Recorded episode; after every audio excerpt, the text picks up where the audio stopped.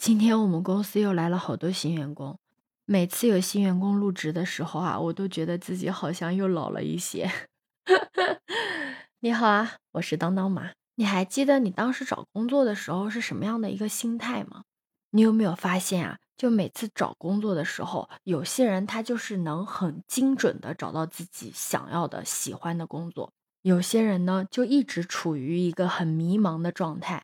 哪怕是他已经找到了工作，但是待了两三天，觉得自己不喜欢，又跳槽又换，可能一年内能换好几家。其实这些啊，都是因为没有提前准备好一些准备工作。你可能在想，找工作还要准备东西啊？要准备啥？那今天我就告诉你，找工作你如果做好这四步，一定会事半功倍的。第一步呢，就是一定要确认好自己的就业方向。很多同学啊，他会批量的投放自己的简历，也不管自己适不适合、对不对口，就本着没有笨蛋，只有懒汉的原则，到处海投，一心想着广撒网捞鱼啊，然后一天投了几百份的简历，看上去好像效率非常非常的高，但其实一点效果都没有。千万不要想着一份简历打天下。很多的公司啊，因为它的业务不一样，职责不一样，然后要求也会不一样，所以呀，你要根据这个不同的职位，你要稍加修饰，然后变成这个企业所需要的这个萝卜，一个萝卜一个坑嘛，对吧？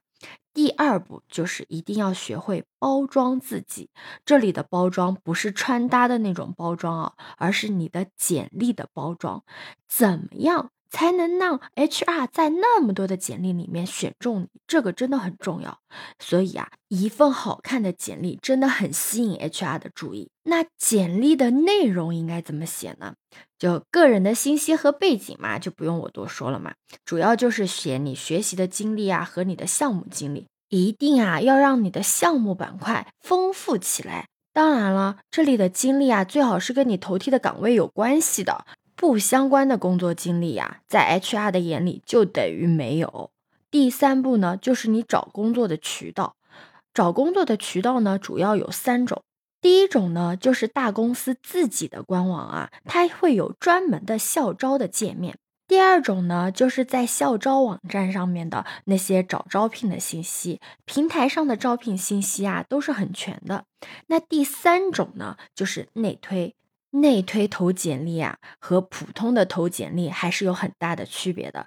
HR 呢肯定会优先看内推的人选的，这个呢一般也是因为自己的自身实力过硬，也有相关人员的推荐才会拿到这个内推的名额。那第四步呢，就是一定要巧用应届生的身份。